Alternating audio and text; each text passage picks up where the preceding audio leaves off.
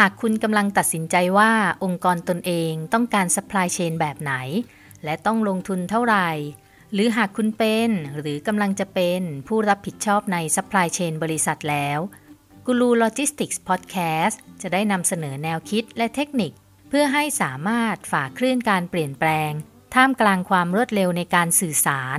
ด้วยเทคโนโลยีล้ำสมัย เพิ่มประสิทธิภาพในการส่งมอบ และเพิ่มการบริการที่ได้ใจลูกค้ามากขึ้น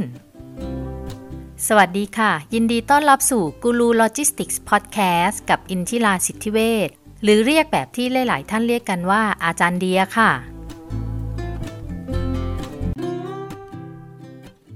พนักงานไม่เก่งด้านโลจิสติกส์แล้วจะสร้างระบบโลจิสติกส์ดี ๆ ได้หรือไม่ แน่นอนว่าเป็นที่ปรึกษาด้าน supply chain และโลจิ สิ่งที่แนะนำให้กับบริษัทที่เข้าไปให้คำปรึกษาคือ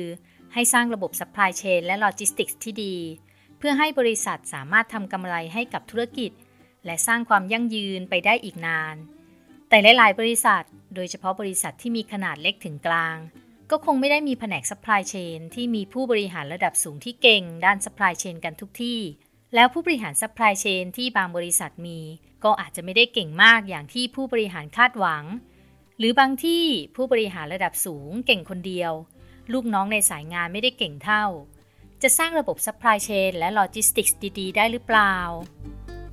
ไม่เพียงแค่นั้น ผู้บริหาร ผู้จัดการ ทีมงานในหน่วยงาน supply chain ก็ไม่ได้จบด้าน logistics มาโดยตรง หลายคนก็คงเป็นการเติบโตมาจากการทำงานตั้งแต่สมัยบริษัทยังเล็กๆ จนขยายใหญ่โต ก็อาศัยประสบการณ์ที่ทำตรงนั้นมานาน เข้าใจงานตามที่ทำมาตลอดเท่านั้น หลายคนที่รับเข้ามาใหม่ก็ไม่ได้จบตรงมา เอาที่มีประสบการณ์ใกล้เคียง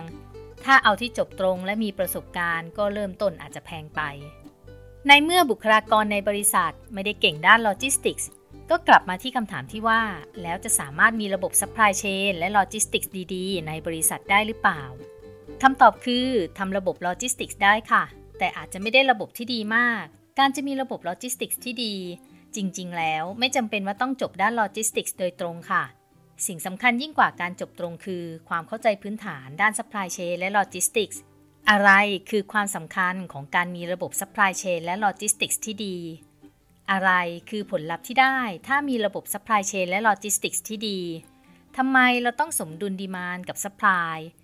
นั่นต่างหากค่ะ คือสิ่งที่สำคัญหลัก การรู้วิธีคำนวณ EOQ ROP DOS Standard Deviation Safety Stock Exponential คำนวณหาเทนไลน์อะไรๆทั้งหลายแหล่ที่ต้องรู้สูตรถึงจะคำนวณได้ แล้วรู้สูตรอย่างเดียวไม่ได้อีก ต้องคำนวณคณิตศาสตร์เป็น ใส่ซิกมา n ใส่ factorial ก็อาจจะยากสำหรับบริษัทที่มีขนาดเล็กถึงกลาง รวมถึงร้านขายของขนาดใหญ่ทั่วไป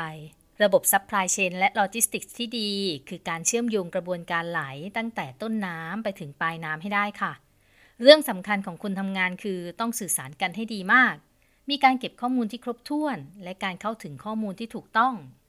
พนักงานอาจจะไม่ได้จบตรงเลยไม่รู้จะหา EOQ หา ROP หา Safety Stock ยังไง หรือว่าหา Inventory ไม่เป็น คำนวณ d ฟ f ไม่ได้ ก็ไม่ได้เป็นข้ออ้างในการทำให้ระบบ supply chain และ logistics ดีไม่ได้นะคะ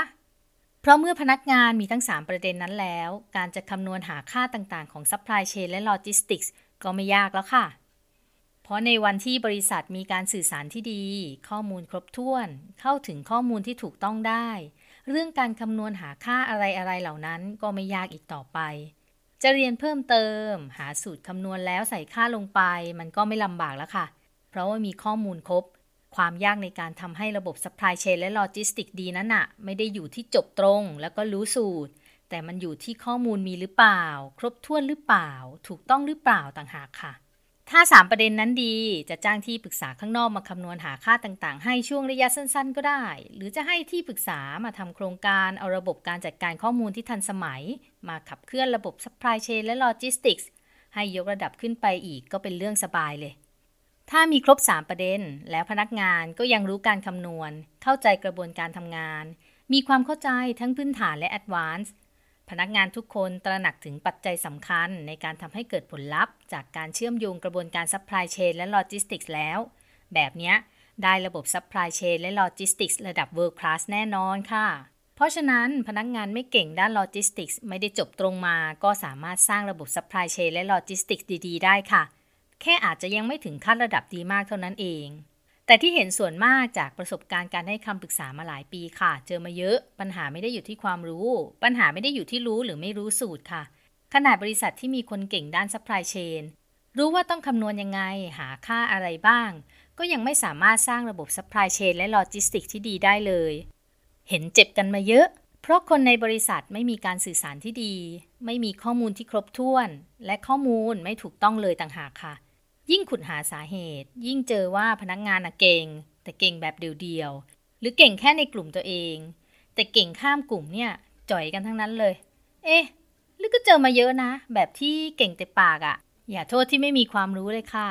มันบอกแบนเดอร์ กระบี่ต่อให้คมแค่ไหน ใช้ไม่เป็น รวมกันสู้กับคนอื่นไม่ได้ ก็ตายหมู่เท่านั้นเองค่ะ